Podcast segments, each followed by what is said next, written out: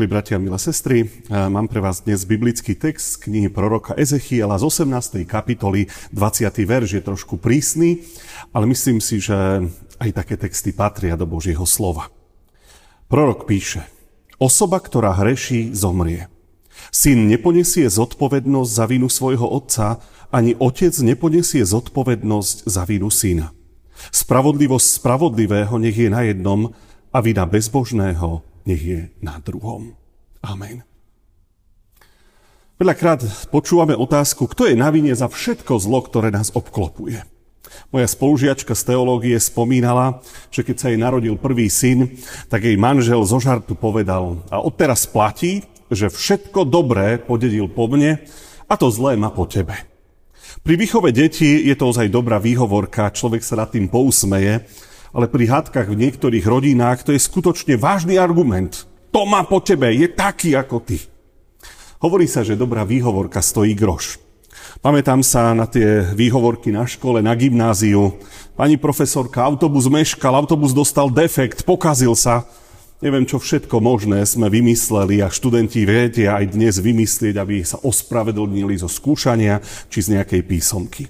Dobre, Veď pri deťoch to poznáme, všetci sme boli deťmi, lenže pri mnohých ľuďoch to vyhováranie sa ako si v detstve neskončilo. Niektorí sa vedia vyhovárať až do smrti.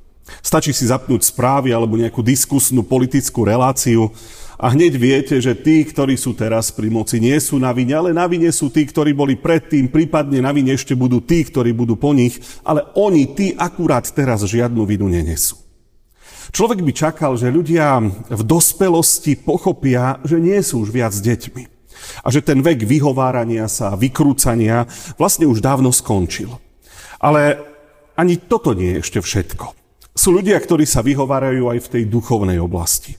Nechajú niesť zodpovednosť za svoje rozhodnutia na niekoho iného, dá za nasmerovanie svojho života, e, nechcú niesť zodpovednosť a stále hovoria, že niekto iný to spôsobil, a, a sú do nekonečna pripravení hádzať vinu na niekoho iného. Poznal som človeka, ktorý bol už na dôchodku a jeho postoj k cirkvi bol doslova do písmena zlý, lebo keď bol malý, tak ho farár raz veľmi zbil, aj keď on povedal, že bolo to právom, ako urobil takú zlú vec, ale nevie na to zabudnúť a preto už nechce mať cirkovnic spoločné a cirkev je zlá, treba ju zrušiť.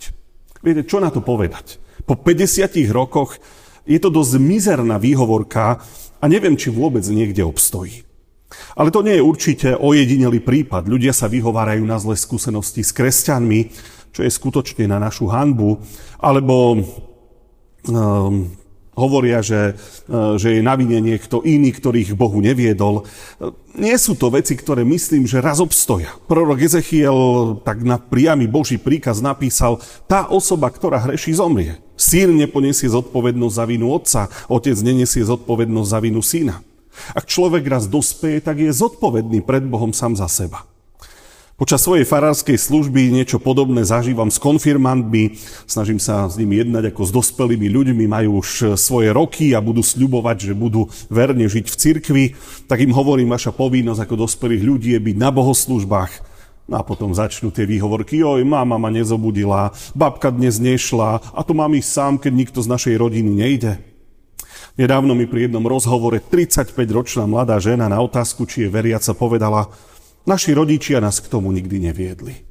A mne to vysnelo tak hlúpo, pomyslel som si, však 18 si už mala, ak je človek dospelý a samostatný, tak keď chce niekde patriť, tak si miesto nájde i církev, i Boha. Ale jednoduchšie povedať, je to chyba mojich rodičov, neviedli ma k tomu, oni za to môžu, ja som preto Boha nehľadal.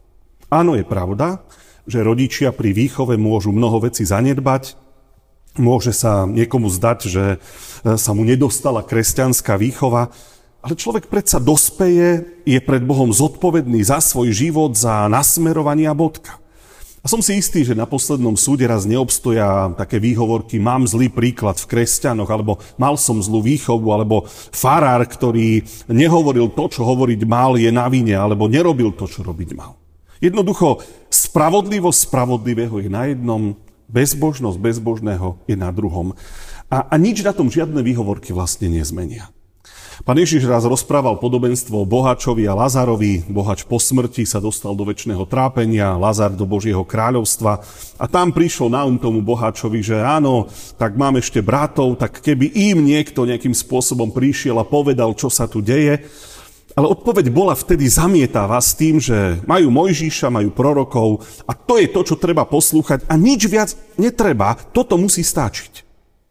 My dnes máme Božie slovo, máme Pána Ježíša Krista, máme tu církev, dokonca si môžete vybrať, ktorá vám najviac vyhovuje. Každý z, nás to, čo potrebuje k tomu, aby veril v Ježíša Krista, má. Nič viac netreba. A máme to dokonca aj s tým Ezechielovským napomenutím, že každý je zodpovedný za svoj vlastný život. A neobstoja výhovorky o tom, že ja som neveriaci preto, že niekto mi o Bohu zle rozprával, alebo ja žijem bez Boha preto, že ma farár zbil, alebo ja žijem bez Boha preto, lebo uh, nikto by to poriadne nevysvetlil. Viete, prejavom dospelosti je, že človek je zodpovedný za svoje činy, za svoje rozhodnutia že vie prijať možno aj trest za následky vo výchove detí. Vždy príde ten moment, keď chceme, aby to dieťa znášalo nejaký trest, keď urobí niečo zlé. Môj otec a moja mama predsa nemôžu byť zodpovední za to, čo ja robím. Aj keď som dospelý a keď mám už svoju zodpovednosť a dokonca svoju rodinu. A tak vám, bratia a sestry, aj sebe prajem, aby sme na základe slov proroka Ezechiela si viackrát pripomínali tú našu zodpovednosť za náš duchovný život pred Pánom Bohom. Ani otec, ani matka, ani váš farár nenesie zodpovednosť za to, že sa Bohu stratíte, alebo že žijete zle, alebo že páchate bezbožnosť. Každý má svoju vlastnú zodpovednosť za svoju vlastnú vínu. Tak, ako žil a aj to, ako robil. Amen. Skloňme sa k modlitbe.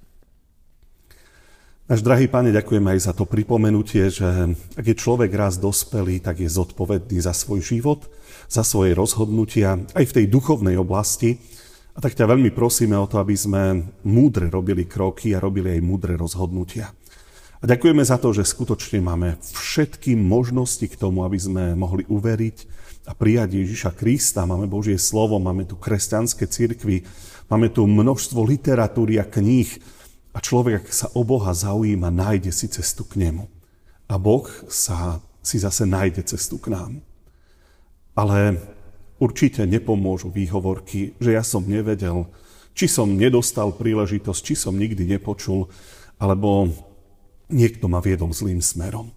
Daj, Pane, aby sme si uvedomili aj v tomto zodpovednosť a, a nevyhovárali sa nikoho, na nikoho ani na rodičov, ale skutočne mali na mysli to, že je našou vecou života rozhodnúť sa pre život s Tebou alebo hľadať odpovede u Teba a, a rozmýšľať o Bohu a brať tieto veci vážne. O to ťa prosíme. Amen.